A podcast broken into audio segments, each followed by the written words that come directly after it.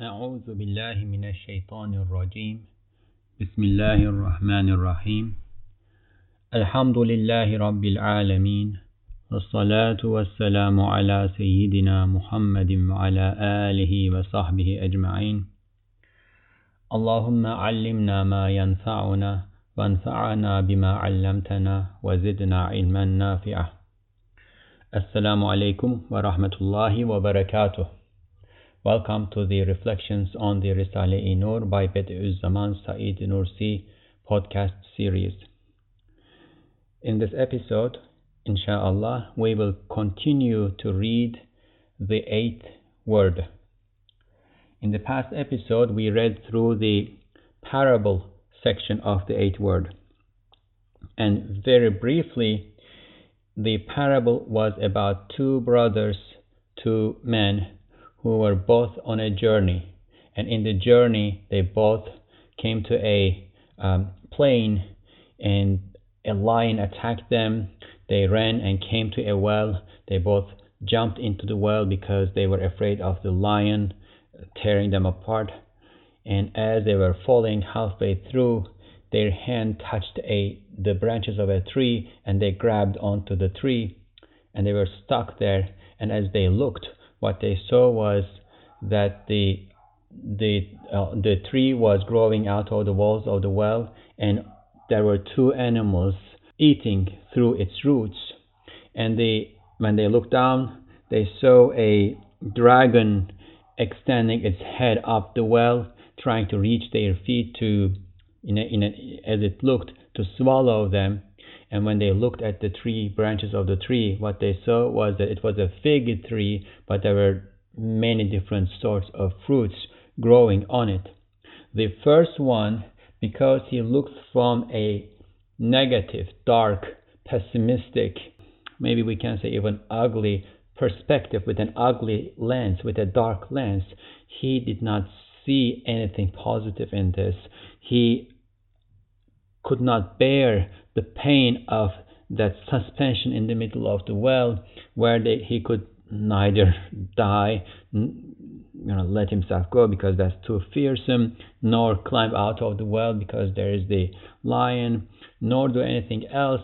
He found the solution to, to his problem and this was a false solution in becoming heedless and just grabbing the fruits and eating while his um, conscience, his heart, and also intellect continued to feel the pain of being in that state. On the other hand, the other brother, because he had a beautiful perspective, a beautiful lens that he looked through, he recognized that this plane, the world that he was in, the well, the lion, the dragon, the tree, the animals gnawing on its roots, the well, these were all owned.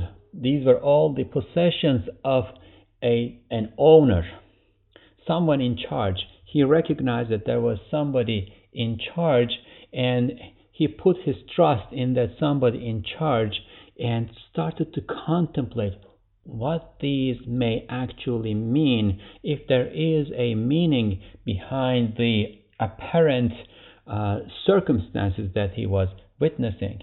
And from that positive thought, there emerged the curiosity to know about the owner. From that, there emerged a love, a longing to meet the owner, to know more about the owner.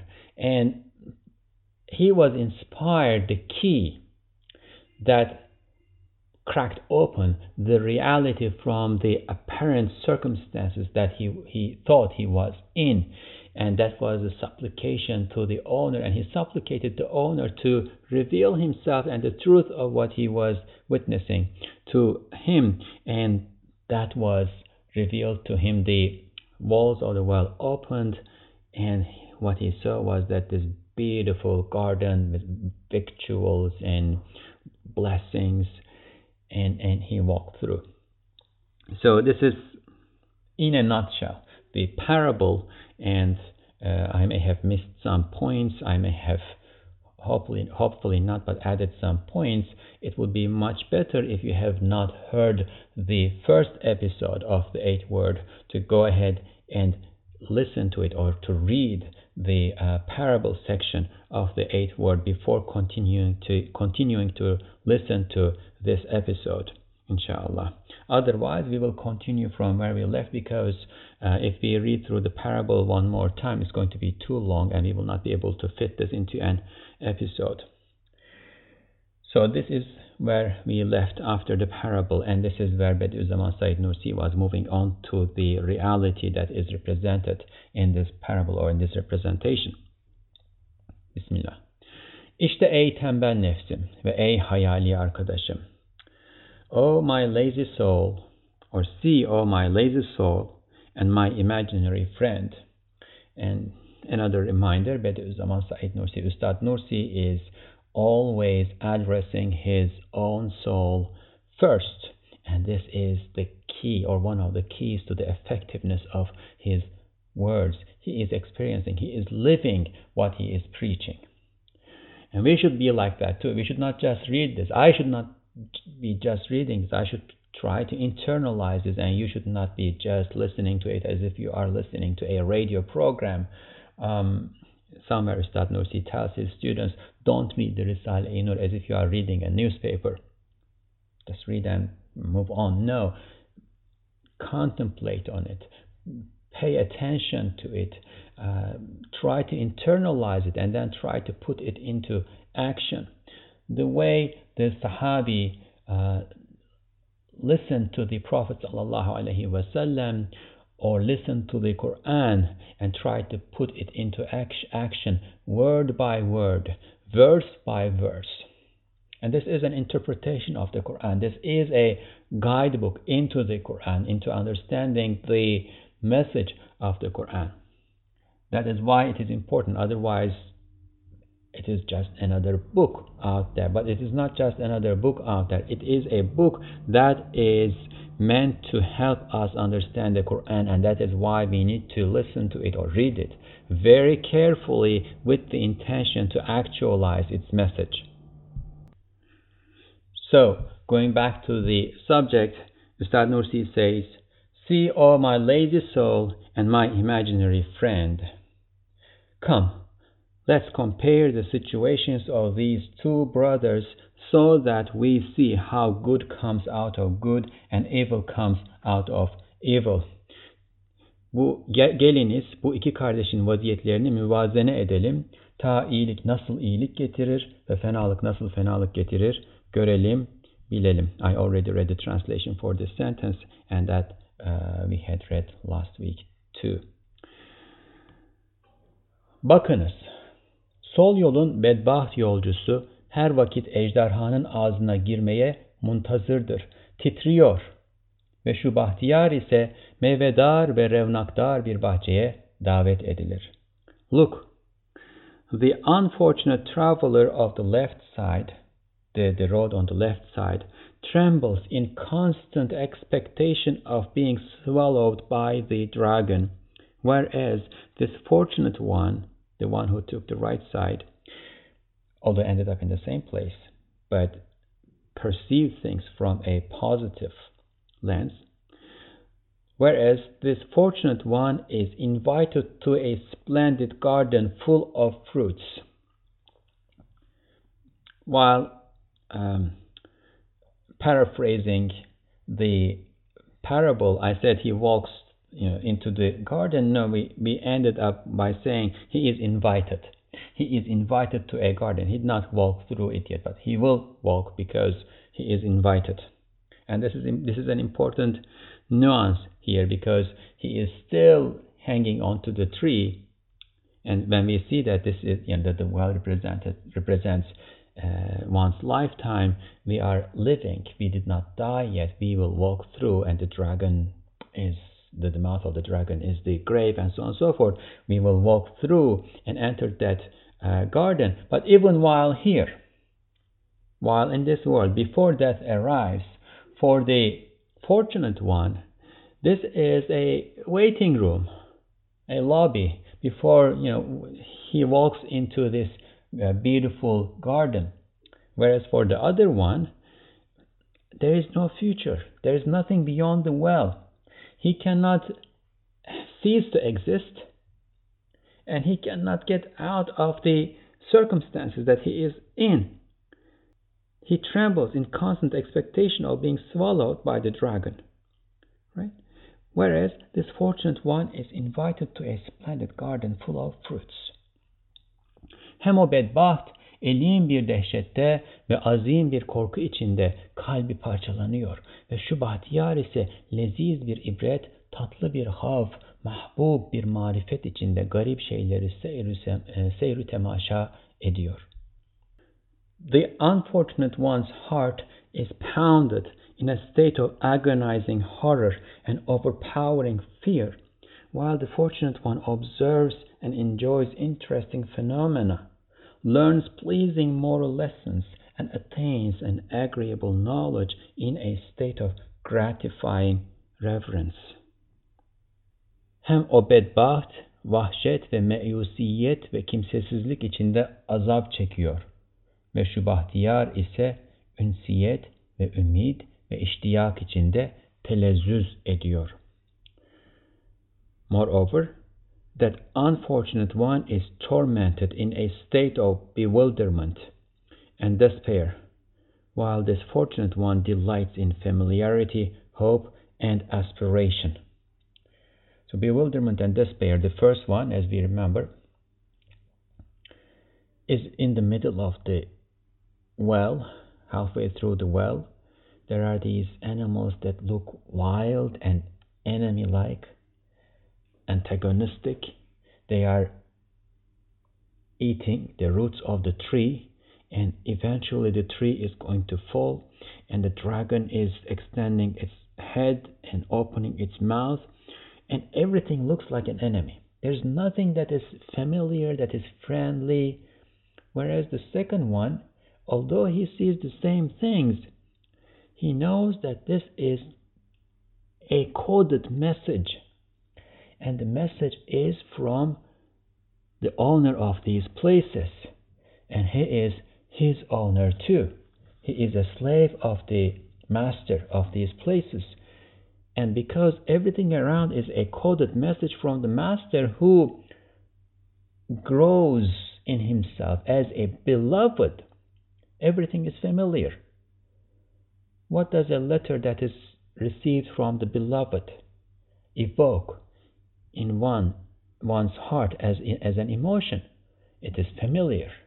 It is not enemy like. It is not antagonistic. It is not threatening that unfortunate one is tormented in a state of bewilderment and despair, and he doesn't see any hope.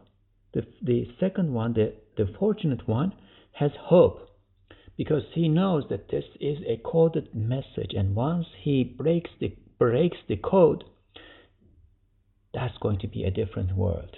That's going to be a different experience. That's going to take him to the master, and that is what he wants. Hem o bedbaht kendini vahşi canavarların hücumuna maruz bir mahpus hükmünde görüyor. Ve şu bahtiyar ise bir aziz misafirdir ki misafiri olduğu mihmandar-ı kerimin acip hizmetkarları ile ünsiyet edip eğleniyor. That unfortunate one, moreover, that unfortunate one perceives himself as a prisoner, prisoner suffering from the attack of wild animals. He is imprisoned in the middle of the world. He cannot go anywhere. Suffering from the attack of wild animals, while this fortunate one, the, the lion, the dragon, and maybe if you think of it, even the the mice, the rats that are uh, gnawing on the roots of the tree, these are all wild animals. They are all attacking and threatening. He is suffering from the attack of wild animals, while this fortunate one is an esteemed guest. So they are both stuck in the same location, but one feels like a prisoner, the other one feels like a guest.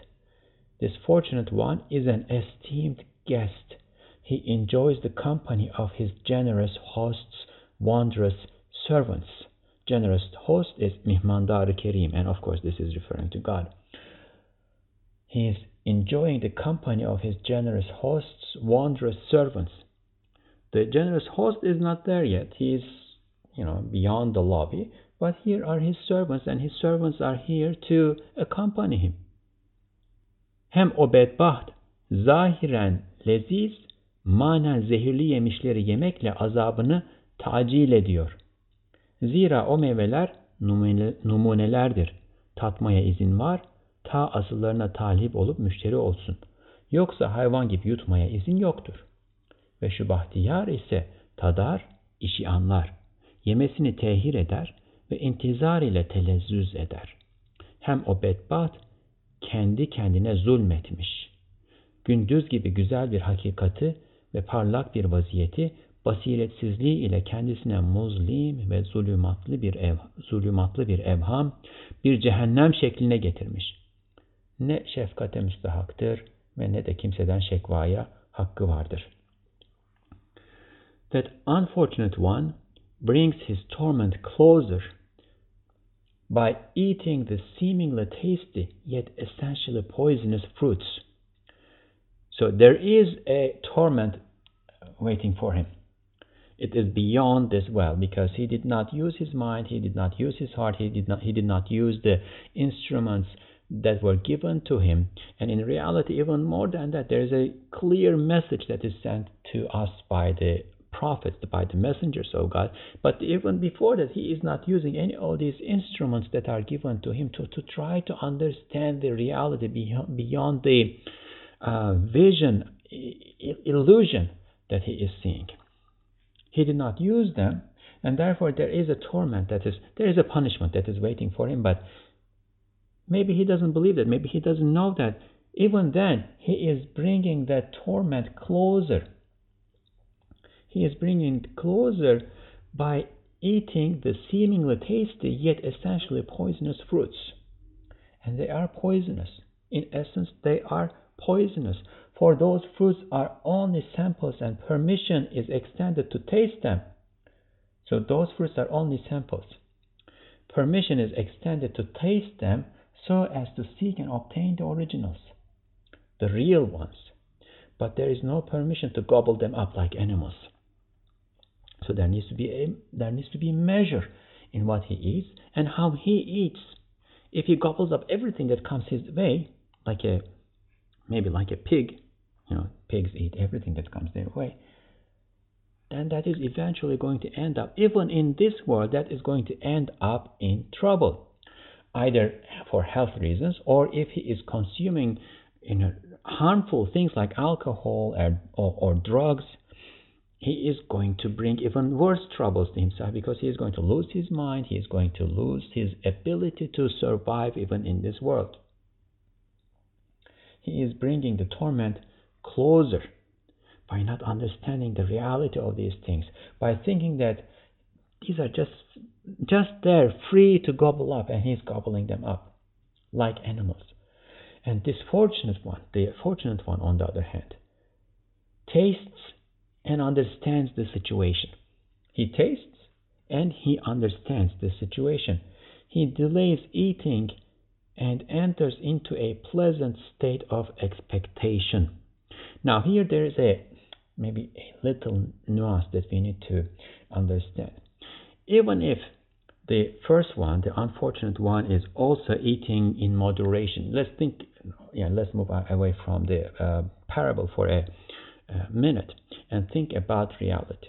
In real life, even if there are those people who are eating in moderation, who are very careful about their diet, they read through magazines and blogs and books and whatnot, and they consult doctors, and they are eating vegetarian or they are eating whole foods and so on and so forth. Even if that is the case, and on the other side, we have a believer who is eating the same things, perhaps even a bit less careful than the first one. This is not necessarily what we are referring to. The first one considers what he eats in this world as what he is ever going to eat. This is it. This is the complete uh, benefit, utility that he can ever get from his existence. And that in itself is torturous.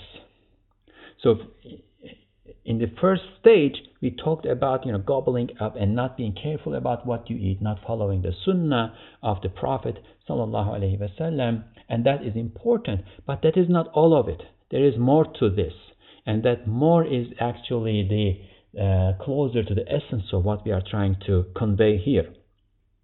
This first one, the unfortunate, unfortunate one, considers what is before him say in a life of 70 years, or let's extend his life because he is so careful about his health, 90 years. In this course of 90 years, whatever he eats, that is it. And at each morsel that he puts in his mouth, that this is a finite entity. It is going to come to an end. And there is a pain, a pain of separation that we talked before. There is a pain of separation in each pleasure that he is getting from this world. If he thinks carefully about it, if he does not go into heedlessness, and one cannot live in a state of heedlessness his entire life. There will come the signs of death, there will come the signs of you know, termination uh, from this life, departing from this life, and then it's all going to all, all going to dawn on onto this person. Even if it is at the last moment of his life, and if it is at the last moment of his life, Ustad Nursi uh, talks about this somewhere else, it's going to be the uh, accumulated pain of all the pain that was not recognized because of heedlessness or, or somehow pushed behind the, the level of consciousness. And it's going to all come. One way or another, that pain is felt in this world too. Because again, each morsel, each delight that this person is experiencing, in it carries the pain of separation because it was a delight one second after it is tasted, and it is no more. There may, there may be other delights coming, but that one, that one is no more. And the ones that are coming, we know for sure will also be no more. So there is this pain of separation that is embittering each and every pleasure that this person is having in this world. Whereas the fortunate one is looking forward to something in the future. He understands that this is a coded message. There is something going on here. There are some expectations in this uh, route and in this even in this well because he knows that this is a route that he took where there is an order and so on and so forth. And he is looking forward to something else.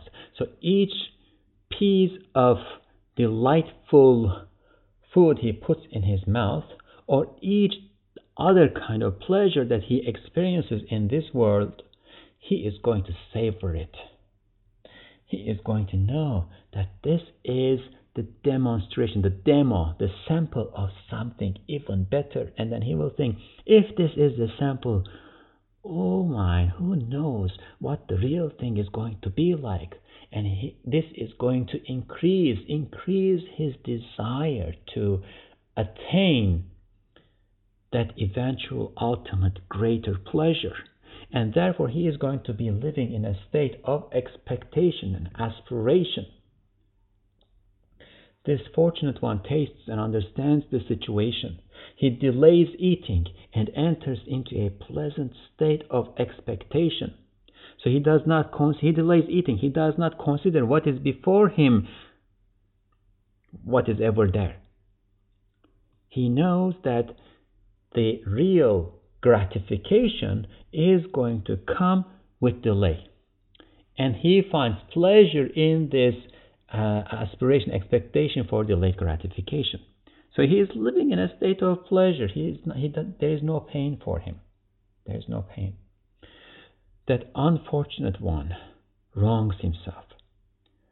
Through his lack of discernment, he turns a bright situation and a beautiful truth, clear as daylight, into an oppressing and dark worry, a hellish delusion for himself. Now, This doesn't mean that he is not hanging halfway, uh, you know, halfway through in the middle of the well, hanging onto a uh, tree. That is what he perceives, and that is what the other one perceives too. But what he is missing is that he took a uh, there was the opportunity to take a route uh, on which or in which there would be order and there would be if there's order there would be someone who maintains order who ordains and maintains order. And that would mean that would mean that there is a master of this route. There is somebody in charge. There is someone in charge. If he knew that there was someone in charge and he was promised safety by this master of the place then he would think again and look and try to understand what is going on here. He is not doing that. And because he is not doing it he is restricted to the seeming material appearance, which is actually an illusion. But he is the one who is limiting himself. If he were to break out of this limitation, if he were to break, break out of this cocoon that he weaved around himself, he would see reality. He is preventing himself from being able to see reality. He is wronging himself. He is the one who creates this darkness around himself. Through his lack of discernment, he turns a bright situation because in reality, beyond that cocoon, it is bright and it is beautiful, clear as daylight. He just needs to open his eyes, he just needs to tear through the cocoon. But he is not doing that. He is turning it into an oppressing and dark worry, a hellish delusion for himself. Neither does he deserve pity, nor has he the right to complain about and blame anyone. So, this is also important. This is not happening to him because of anyone. The lion, the dragon, the, the rats, seeming rats, the, the well, these are all wonders of the master of the place who is putting him through a trial. There is a test going on and he is refusing that this is a test. And because he is refusing that this is a test, he cannot solve the problem. If you do not recognize that there is a problem, you cannot solve it. And he is refusing to recognize that there is a problem. And therefore there is no one, no one out there to blame other than himself. Mesela bir adam güzel bir bahçede ahbaplarının ortasında yaz mevsiminde hoş bir ziyafetteki keyfe kanaat etmeyip, kendini pis müskirlerle sarhoş edip, kendisini kış ortasında canavarlar içinde aç çıplak tahayyül edip, bağırmaya ve ağlamaya başlasa, nasıl şefkate layık değil? Kendi kendine zulmediyor, dostlarını canavar görüp tahkir ediyor. İşte bu bedbaht dahi öyledir ve şu bahtiyar ise hakikati görür. For example, Imagine a man. So this is another parable in parable, another representation. Uh, and it also brings our minds, our understanding closer to reality, closer to truth. That's why it is there. For example, imagine a man who, not being content with the pleasure of an enjoyable banquet in a beautiful garden, so this man is in a at a beautiful gar- in a beautiful garden attending a beautiful, pleasurable, enjoyable banquet. He is among dearly loved friends. All around him are dearly loved friends. On a summer day, bright, you know, pleasant, sunny summer day, he is there, but he takes foul intoxicants and becomes drunk.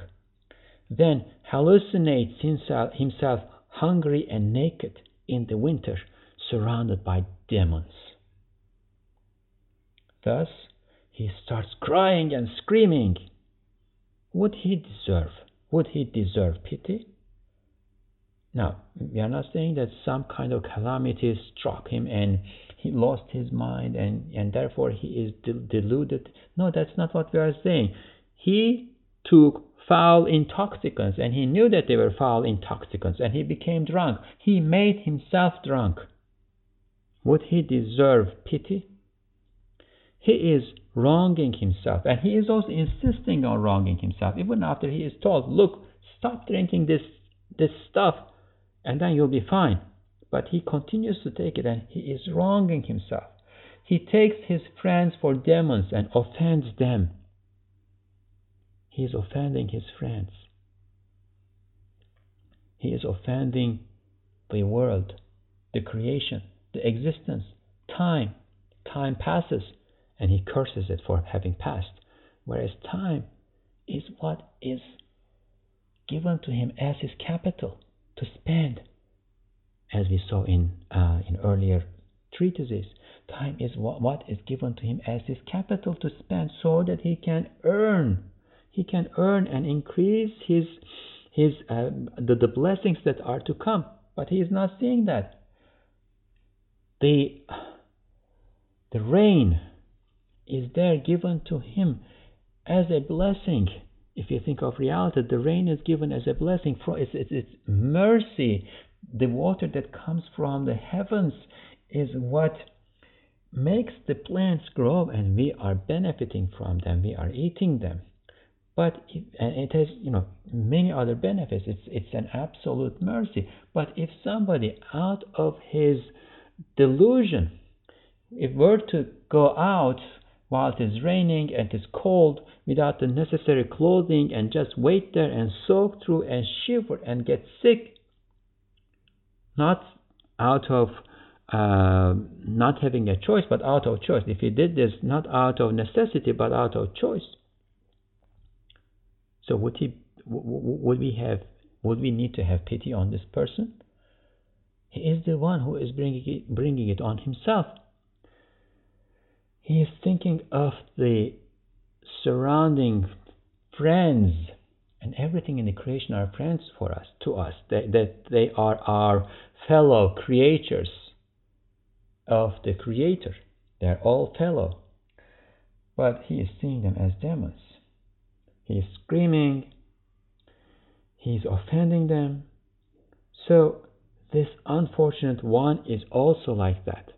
And that fortunate one so this unfortunate one is like the person who is in that beautiful garden, enjoyable banquet, surrounded by friends, but, but takes out intoxicants and starts screaming and crying and thinking of himself in the winter and naked and hungry and offending the friends, taking them as demons. This unfortunate one is also like that. He is like that. And that fortunate one, on the other hand, that fortunate one perceives the reality, perceives reality.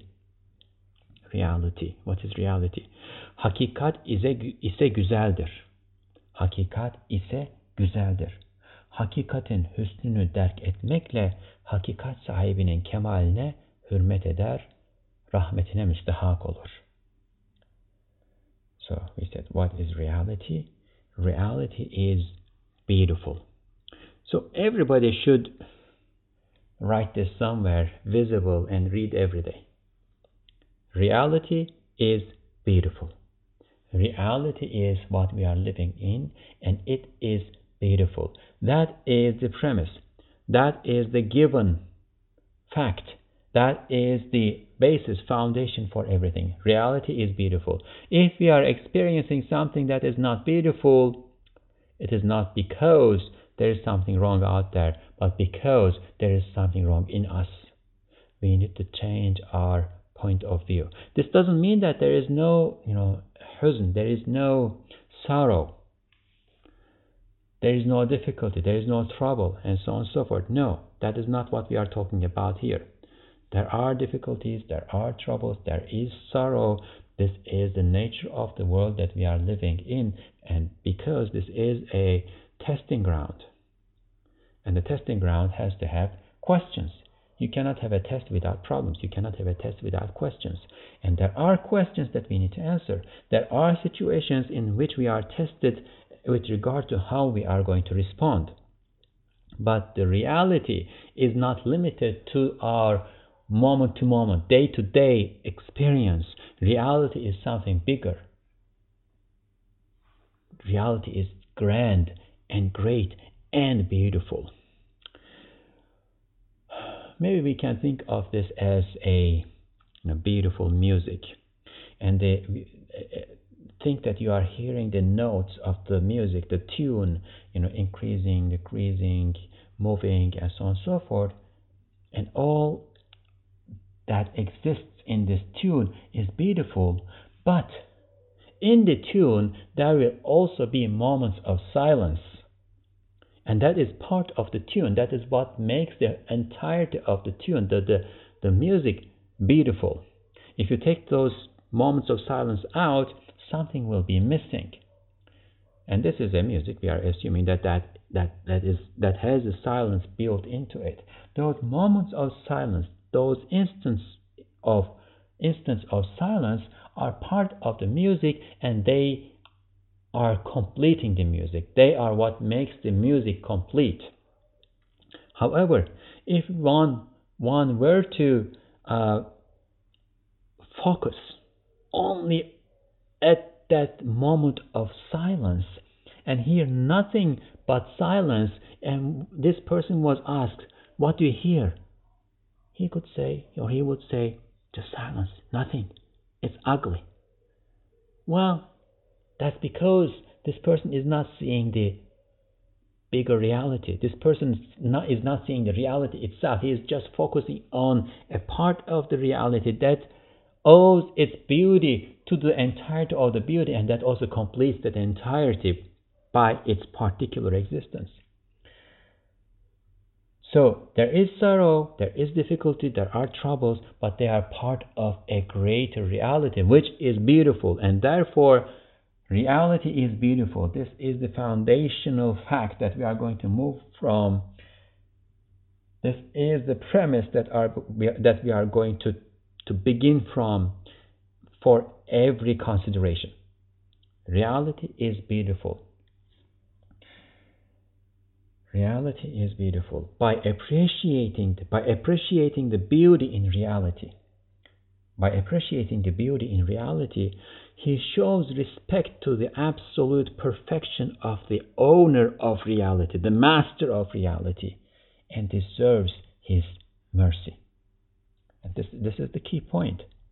Reality has, a, has an owner, and one who does not show respect to the owner of reality and on his uh, earn his mercy is not going to go anywhere. He's not going to go anywhere other than tormenting himself in this world and deserving the, the ultimate punishment in the hereafter.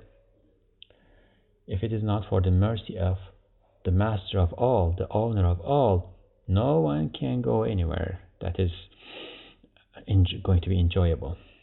We don't want we don't want to go there. Nobody wants to go there. We want His mercy. We we need His mercy. We are dependent on His mercy at every moment of our lives, and we will continue to be dependent on His mercy in the hereafter to eternity. And we are so lucky, we are so blessed that He is merciful. That is what we need, and that is what He has and that is what he is willing to give. And that is what he has elevated over his wrath. We are so lucky. And we therefore we, we need we need to and once we recognize this, we, we cannot but love him. We love him. İşte fenalığı kendinden iyiliği Allah'tan bil olan hükmü Kur'ani'nin sırrı zahir oluyor. Daha bunlar gibi sair farkları müvazene etsen anlayacaksın ki evvelkisinin nefs emmaresi ona bir manevi cehennem ihzar etmiş. Ve ötekisinin hüsnü niyeti ve hüsnü zannı ve hüsnü hasleti ve hüsnü fikri onu büyük bir ihsan ve saadete ve parlak bir fazilete ve feyza, feyze mazhar etmiş. Hence, the secret of the Quran's dictum Whatever good happens to you, it is from God, and whatever evil befalls you, it is from yourself, is being revealed. And this is uh, from a verse in Surah An-Nisa, the fourth chapter of the Quran, and the 79th verse in that. And a uh, translation of that verse would be as follows Whatever good happens to you, it is from God, and whatever evil befalls you, it is from yourself. We have sent you, O messenger, to humankind as a messenger, and God suffices for a witness. So, therefore, after reading this parable and contemplating, reflecting upon uh, a bit on what it means, we come to the conclusion that the secret of the Quran's dictum whatever good happens to you, it is from God, and whatever evil befalls you, it is from yourself, is being revealed. We, we have an understand, we develop an understanding of that. If you compare other differences like this, i.e., we are comparing the uh, state of the fortunate person and the state of the unfortunate person. If you compare other differences like this about the situations of these two men, you will understand that the evil commanding soul of the first one, the compulsive and evil commanding soul, nafs, of the first one has prepared a metaphysical, ma'navi, we talked about this word before, a metaphysical hell for himself. It is not real, we are talking about this world yet. It is not real, it is not the physical hell, but in his conception, in his cognition, in the meanings that he attributes to it, it is like hell. His evil commanding soul has prepared a metaphysical hell for himself. While the second one's good assumptions, good intentions, good character, and good ideas have made him worthy of immense bestowals and happiness, along with bright virtues and blessings. And here, these are very important um, qualities that we all need to attain, not only because it is virtuous, but also because it is the way to happiness, both in this world and in the hereafter. Good assumptions thinking positively. Not this doesn't mean be, being Pollyannas. We don't need to twist reality. We don't need to be Pollyannas. The, there is beauty in reality itself. We need to see the beauty in reality without having to twist it. And sometimes this happens by seeing the larger reality rather than larger reality rather than trying to twist instance of reality that we are living through. So if we are sick, we acknowledge that we are sick, but we then find blessings in being sick. If we are going through tribulations, we acknowledge that we are going through tribulations, but we look forward and we see what is to come if we go through the tribulations in a state of patience. Good assumptions, good intentions. We try to have good intentions. If we cannot realize what we intend, we still preserve our intention. We try to rectify it. Good character. And you know, all of this emanates emanates from good character and good ideas. We try to avoid bad ideas. We try to protect our ears. We try to protect our eyes. We try to protect our intellect. We try to protect our heart. We try to protect it from the sources that serve as um, conduits of satanic ideas. And this is also important, especially in the at the time that we are living in, in the world that we are living in, in which uh, bo- both good ideas and bad ideas travel so fast and so widely. However, because the evil commanding souls are so powerful, they are attracted to the the evil ideas, evil uh, practices. And because the evil commanding souls of so many people are so powerful, both good and bad are traveling fast and wide, but there is more demand for bad. There is more demand for evil, and this is strengthening evil. Each time evil is consumed in this in the consumerist society, uh, global consumer society that we are living in, it is becoming stronger a bit more because it is it is increasing its capital and investing it. Therefore, it is very important to preserve good ideas and to protect ourselves in this world. Good assumptions, good intentions, good character, good ideas, That is what has made this fortunate person worthy of immense bestowals and happiness, along with bright virtues and blessings. Ey nefsim ve ey nefsimle beraber bu hikayeyi dinleyen adam. O my soul and O the man who listens to this story with my soul. Eğer bedbaht kardeş olmak istemezsen ve bahtiyar kardeş olmak istersen Kur'an'ı dinle ve hükmüne muti ol ve ona yapış ve ahkamıyla amel et. Now we are coming to the application of the reality we, we learned about. What is the practical outcome of what, what we learned? What do we need to do having learned this knowledge? Ey nefsim ve ey nefsimle beraber bu hikayeyi dinleyen adam. O my soul and O the man who listens, listens to this story with my soul. Eğer bedbaht kardeş olmak istemezsen, bahtiyar kardeş olmak istersen, Kur'an'ı dinle ve hükmüne muti ol ve ona yapış ve ahkamıyla amel et. If you do not want to be the unfortunate brother, and we should all stop here and ask to ourselves, our compulsive souls, and, and also the broader entity that we call the self. We use the same word for both of them in Arabic and in many cases in English too. Oh my myself, what do you want to be? Which one do you want to be? The unfortunate brother who just puts himself in a state of heedlessness and keeps gobbling up and maybe temporarily seeming to enjoy the fruits that are spread around, but in reality also eating with biting with each fruit a a bitter taste, a burning taste uh, that's lacerating through his tongue because of the pain of separation. If, is that what we want to be? Or do we want to be the fortunate one?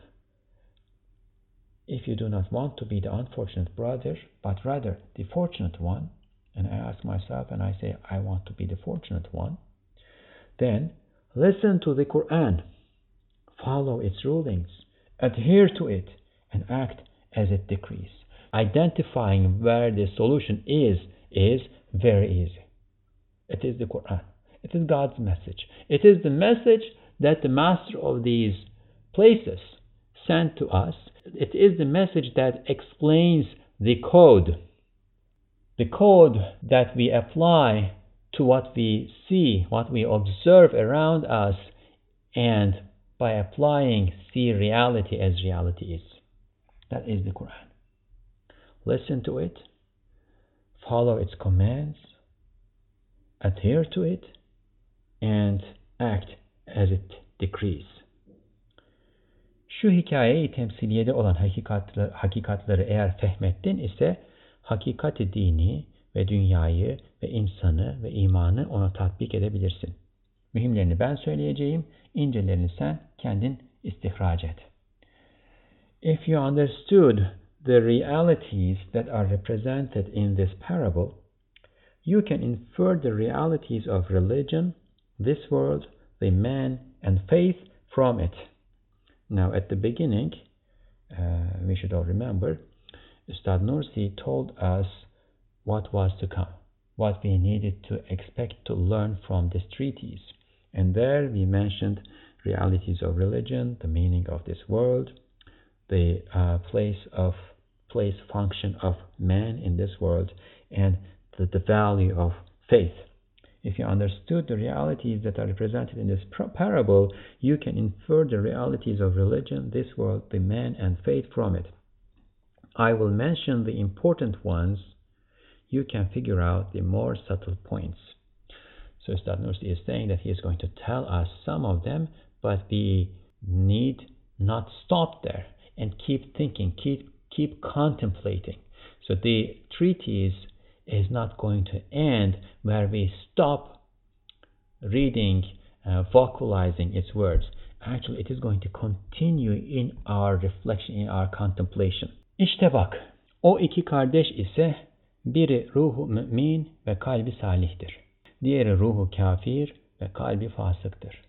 Ve o iki ta tarikten sağ ise tariki Kur'an ve imandır, sol ise tariki isyan ve küfrandır. Ve yoldaki o yoldaki bahçe ise cemiyeti beşeriye ve medeniyet insaniye içinde muvakkat hayatı içtimaiyedir ki hayır ve şer, iyi ve fena, temiz ve pis şeyler beraber bulunur. So look, among those two brother, brothers, one is a believing spirit and righteous heart. The other is a disbelieving spirit and sinful heart. So the words that are used here are ruh mu'min, ruh is spirit, mu'min, believing, believing spirit, and qalbi salih, a righteous heart. And the other, on the other side, what we have is ruhu kafir, unbelieving, disbelieving spirit, and qalbi fasik, a heart that is used to sinning and so sinful that it does not feel the agony of sin anymore. Among those two roads, the one on the right is the path of belief and the Quran, while the one on the left is the path of rebellion and disbelief. The Quran is showing a way, and whoever departs from that is taking the other way. And that other way is the, the, the path of um, disbelief and rebellion. And again, the word for disbelief, I think we talked about this before, but maybe it is worth talking here again, both in the cases of Ruhu Kafir, the disbelieving spirit, and the, the route of the path of uh, disbelief, the word that is being used is kafir and kufran. And that is, uh, at its root, the word comes from covering up the way a, the way a, a farmer, for instance, would dig the land and put a seed in it and then cover it up, or a squirrel would do that. And why it is why is this significant? Because what's happening here is that the seed is still there, or the nut that the um, squirrel covered up is still there. By covering it up, we are not uh, annihilating it. It is not uh, moving out of existence. It is not ceasing to exist. It is there. That the spirit is denying the existence of reality and therefore is, is a disbeliever does not mean that the reality is not there. In this person's perception, that may, that may be the case, but the reality is there. That the, the uh, followers of this path are closing their eyes and ears to reality does not mean that the reality is not there. They are just pushing themselves into forgetfulness and heedlessness and whatnot. But the reality is that they are just covering it up. It's the, the, the cocoon example that we talked about. The garden on the road, on the path that they came to, is a temporary social life in human society and civilization. Temporary social life in human society and civilization.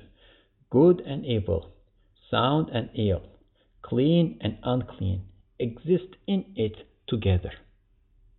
So, in society, in life, there is good and there is evil. There is what is sound and there is what is um, ill uh, or evil.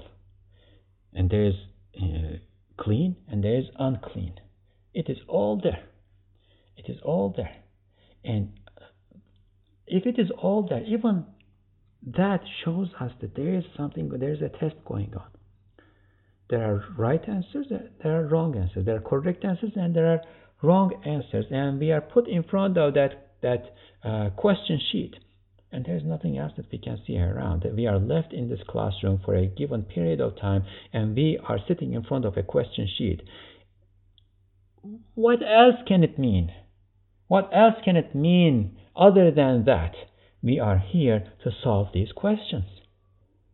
Akıl odur ki, kuzma safa da'ama keder. Kaidesiyle amel eder. And that is take what is sound and clear and leave what is problematic and disturbing. The wise ones act according to the principle of take what is good and leave what is not good, or leave what is uh, problematic and disturbing, and they carry on with peace in heart. They carry on with, with what? They carry on with peace in heart. Ve o sahra ise şu arz ve dünyadır ve o arslan ise ölüm ve eceldir ve o kuyu ise bedeni insan ve zamanı hayattır ve o 60 arşın derinlik ise ömrü vasati ve ömrü galibi olan 60 seneye işarettir. Ve o ağaç ise müddeti ömür ve maddeyi hayattır. Ve o siyah ve beyaz iki hayvan ise gece ve gündüzdür. Ve o ejderha ise ağzı kabir olan tarik-ı berzahiye ve ravak-ı uhreviyedir. Fakat o ağız mümin için zindandan bir bahçeye açılan bir kapıdır ve o haşerat-ı muzırra ise musibatı dünyeviyedir. Fakat mümin için gaflet uykusuna dalmamak için tatlı ikazat-ı ilahiye ve iltifatat-ı rahmaniye hükmündedir ve o ağaçtaki yemişler ise dünyevi nimetlerdir ki Cenab-ı Kerim-i Mutlak onları ahiret nimetlerine bir liste hem ihtar edici hem müşabihleri hem cennet meyvelerine müşterileri davet eden numuneler suretinde yapmış. A bit long.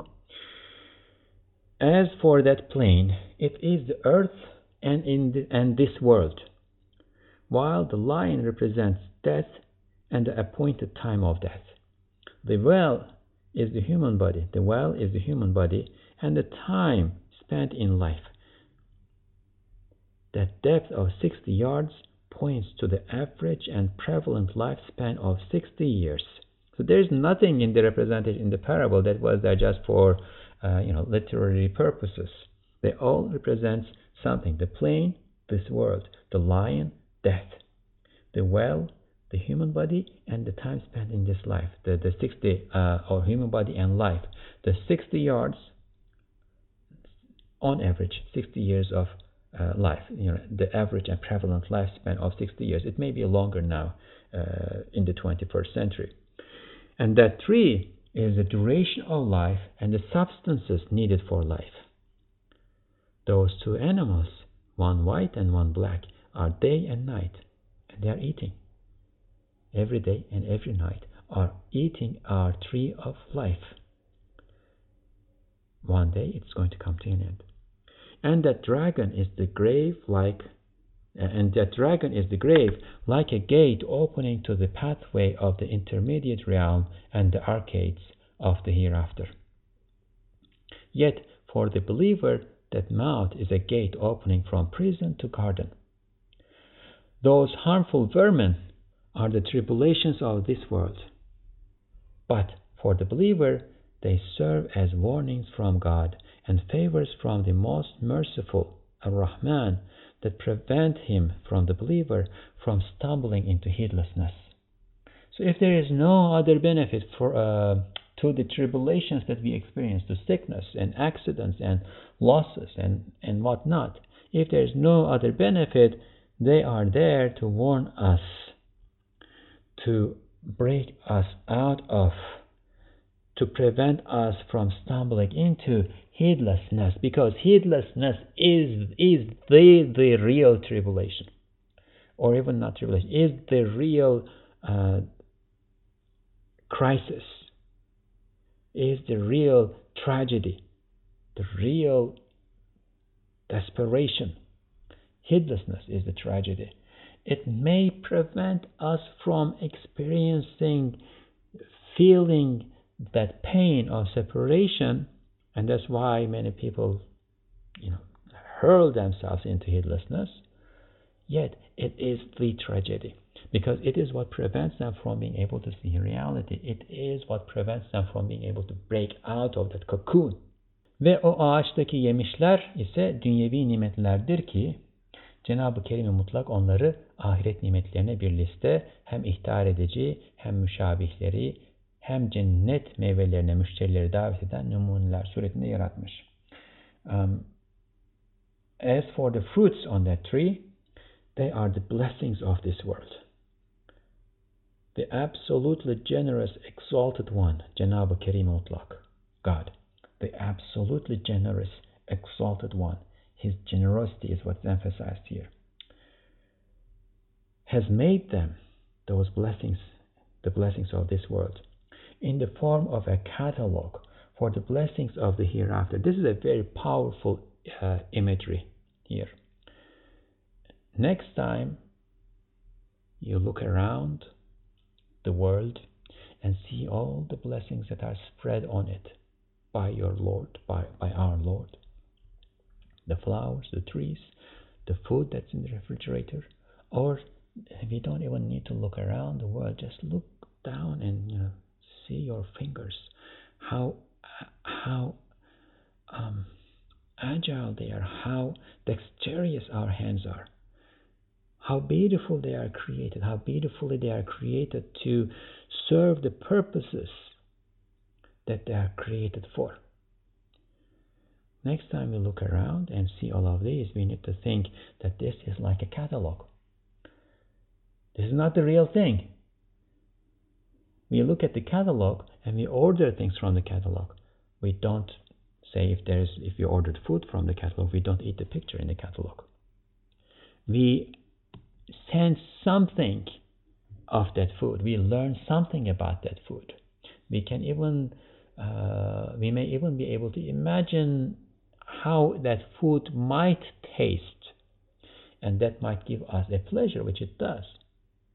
That's the pleasure that we have in this world, but that is still a picture in the catalog. That's not the real thing. The absolutely generous, exalted one has made them those blessings in this world in the form of a catalog for the blessings of the hereafter, as reminders of those blessings and similar to them, like samples inviting customers to the fruits of the paradisical garden. So they are like the fruits in the uh, garden because they are inviting us to there, but they are also different because they are not to their, their scale. What is in the garden is not imaginable in its reality to us, but there is something of it in what we taste in this world. Ve o ağacın birliğiyle beraber muhtelif başka başka meyveler vermesi ise kudret-i samedaniyenin sikkesine rububiyet ilahiyenin hatemine ve saltanat-ı uluhiyenin turrasına işarettir. The multiple different types of fruits growing on that single tree points to the stamp of the eternally besought one's power, kudret-i to the seal of divine nurturing mastership, rububiyat ilahiye, and to the signature of divine sovereignty. So these are all um, very powerful, very important concepts that inshallah are going to open up uh, significantly more as we read through the Risale-i Nur. Therefore, we are not going to spend too much time on them, but I will just read through the sentence one more time. The multiple different types of fruits growing on that single tree so there is one tree, but many things are growing on it. Points to the stamp of the eternally besought one's power, because we know that those those fruits are not coming from the branches of this dry wood. They are coming from the power of the eternally besought one.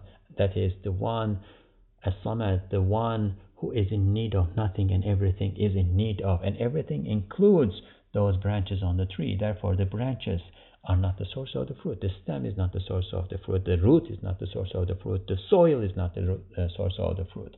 The source of the fruit is the power of the eternally besought one. To the seal of divine nurturing mastership, rububiyat ilahiyya. They are all coming, they're all from made from one thing, but they are made into different things. And this also shows something because it will come. One who is not in charge of everything cannot make anything. And to the signature of divine sovereignty, and the uh, the Turkish word that is used for this is Saltanat Uluhiyet. So the sovereignty of God's position as God divine divinity, his divinity. Çünkü bir tek şeyden her şeyi yapmak, yani topraktan bütün nebatat ve meyveleri yapmak, hem bir sudan bütün hayvanatı halk etmek, hem basit bir yemekten bütün cihazat-ı hayvaniyi icat etmek, bununla beraber her şeyi bir tek şey yapmak, yani zihayatın yediği gayet muhtelifül cins taamlardan o zihayata bir lahm mahsus yapmak, bir cildi basit dokumak gibi sanatlar, zat-ı ehad samet olan Sultan-ı Ezel ve Ebed'in sikki hassasıdır. Hatemi mahsusudur, taklit edilmez bir turrasıdır. So this is an explanation of what we just talked about. Because art's like turning one thing into all things. One thing into all things. What does that mean? Taking one thing and making all things from it. That is, the explanation is coming. That is, making all fruits and vegetables from soil, creating all animals from a bit of water, or bringing all the bodily, bodily organs of animals into existence from simple nutrients.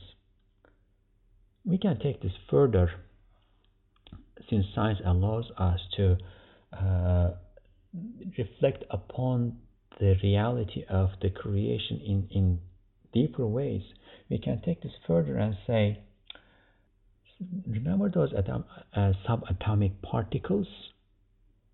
However far uh, it, it will go, let's think at the level of the neutron and proton and electrons, but actually it goes even beyond that, and probably at some point it is it all boils down to one single thing our scholars who uh, you know did not use mic- electron microscopes and other technically advanced gadgets, uh, but use their intellect, got to this point and they call it ether.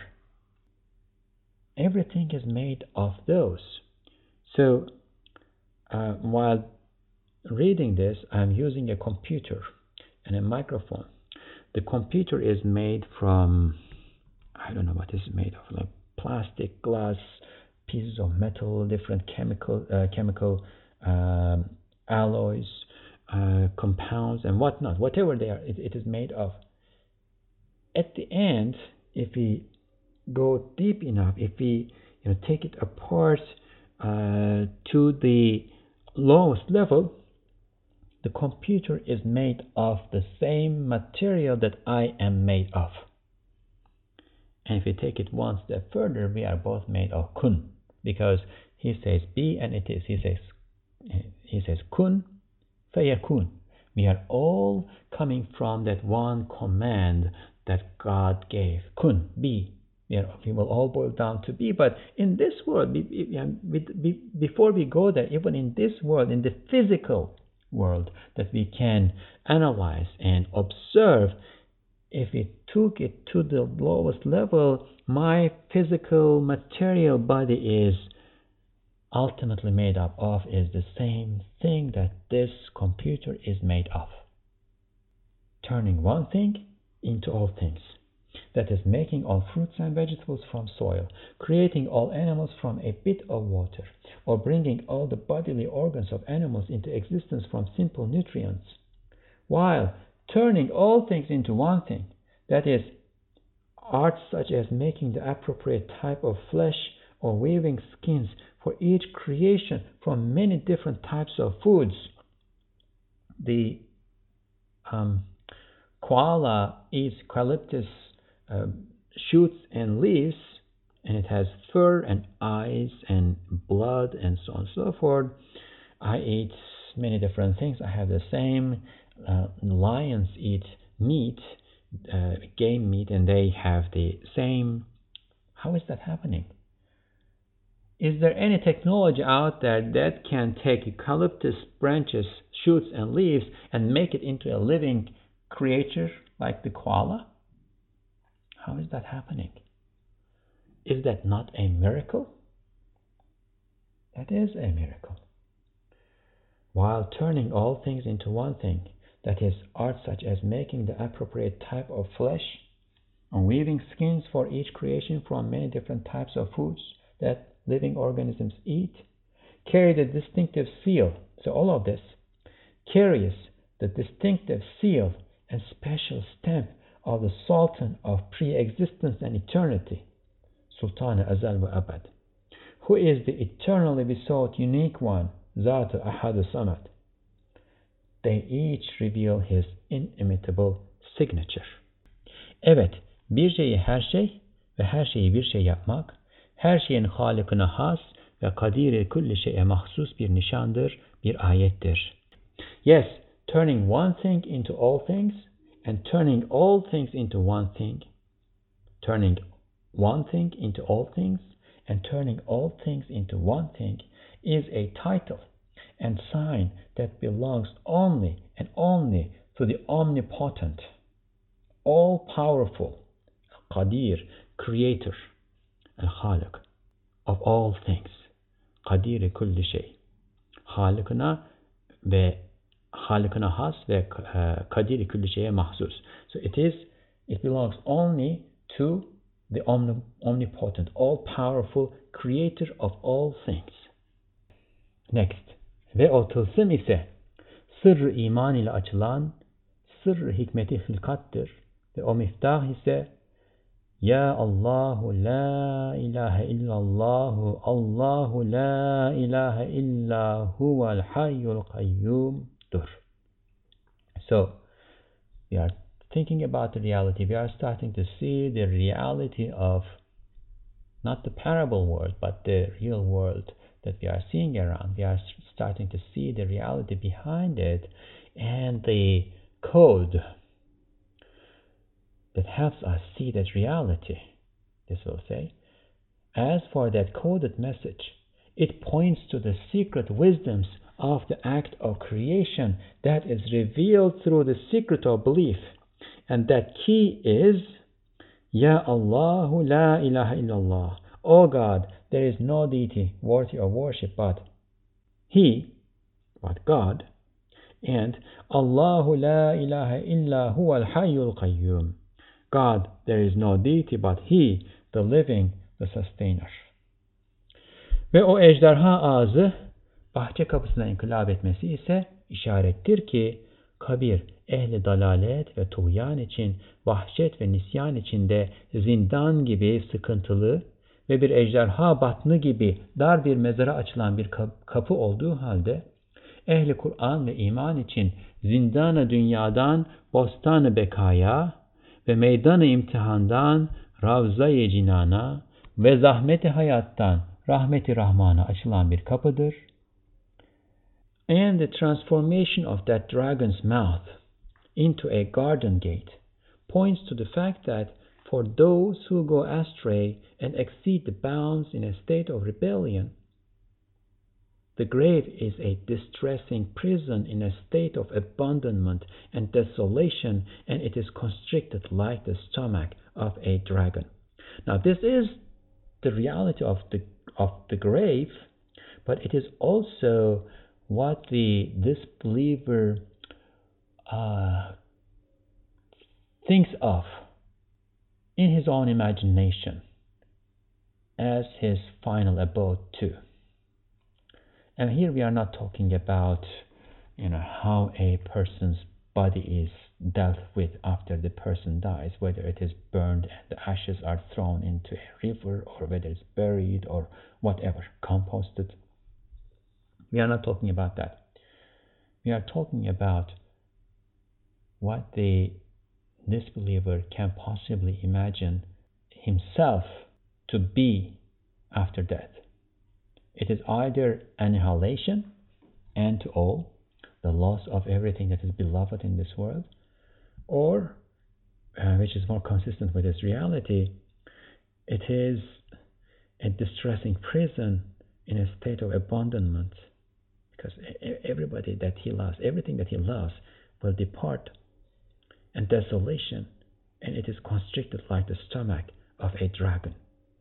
Yet, for believers who follow the Quran, it is a gate that opens from the prison of this world to the eternal garden, from the testing ground to the plains of paradise, and from worldly troubles and exertions to the mercy of the most merciful one, Ar-Rahman.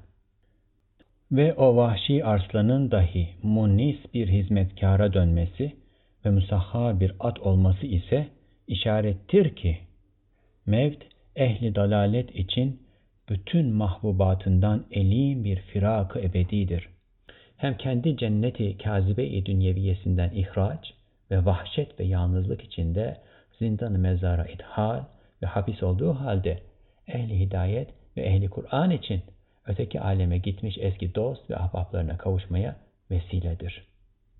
Hem hakiki vatanlarına ve ebedi makam-ı saadetlerine girmeye vasıtadır. Hem zindanı dünyadan bostanı cinana bir davettir. Hem Rahman-ı Rahim'in fazlından kendi hizmetine mukabil ahzı ücret etmeye bir nöbettir. Hem vazife-i hayat külfetinden bir terhistir. Hem ubudiyet ve imtihanın talim ve talimatından bir paydostur. And the transformation of that lion into a friendly servant and a horse ready for use points to this. So the lion, as we remember, represents death. For those who have gone astray, death is a painful and permanent separation from all beloved ones. Even if they think that there is nothing after life, it is still a painful and permanent separation from all beloved ones. It is expulsion from what he falsely perceives to be his paradise on this earth, and entry to an imprisonment in the prison of the grave.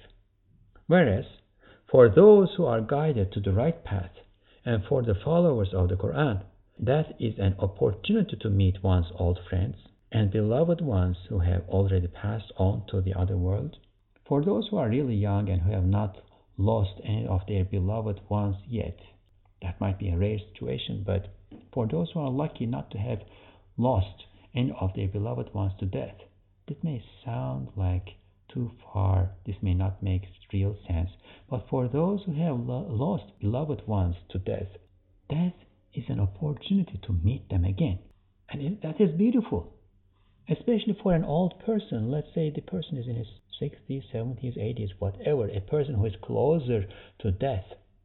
We are all close to death. We, know, we don't know when we are going to die, but we are talking about generals here.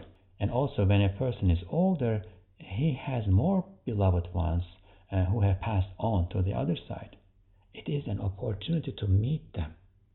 That is an opportunity to meet one's old friends and beloved ones who have already passed on to the other world. It is the means to enter one's true home and abode of unending bliss. And this is also important. We know that this world is not our true home. It is like a picnic in the shade of a tree on a long journey. We stop by there, we take a rest, we sit down under the tree a little bit, and then move on. We don't belong to it. But there is a place that we really belong to. Our spirit is, is blown from God. And we met Him. We gave our covenant to Him. We were all in paradise in the loins of our father Adam alayhi salam. We are all longing for that eternal abode. We are all yearning to meet the Lord again. And death is the means to enter one's true home and abode of unending bliss. It is an invitation to move on from the prison of this world to the paradisical garden. Moreover, it is the time, death, moment of death, is the time to receive recompense for the merciful and compassionate one's generosity for the services rendered to him. It is also release. So we said that there are burdens, tribulations, sickness, troubles, accidents, disasters, whatnot in this world. Death is also release from the burdens of the duty of life and discharge from the testing and training involved in servanthood or slavehood to God. Elhasıl, her kim hayatı faniyeyi esas maksat yapsa, zahiren bir cennet içinde olsa da manen cehennemdedir. Ve her kim hayatı bakiyeye ciddi müteveccih ise, saadeti dareyne mazhardır. Dünyası ne kadar fena ve sıkıntılı olsa da, dünyasını cennetin intizar salonu hükmünde gördüğü için hoş görür, tahammül eder sabır içinde şükreder. This is also beautiful. In short, whoever takes this transient life as his actual purpose, he is in hell even if he appears to be in the heaven. And whoever has seriously turned his face to eternal life, he has the happiness of both worlds. Whoever has seriously turned his face to eternal life, he has the happiness of both worlds. Not only the not only the eternal life, but both worlds, this world and the hereafter. Even though his world may be based and constricted, because he sees it as a waiting room before the garden, so there is the garden. It is a place that we are going to enter. And before we enter the garden, they take us into this waiting room. We wait there a little bit. We get uh, instructions. We receive the instructions. We are prepared to uh, move on to the garden. We learn about its etiquettes. We develop some skills that we are going to need in the garden. So we are waiting in the waiting room before the garden because the believer sees it, the world, as a waiting room before the garden his world becomes beautiful. Thus, he endures and gives thanks in a state of patience.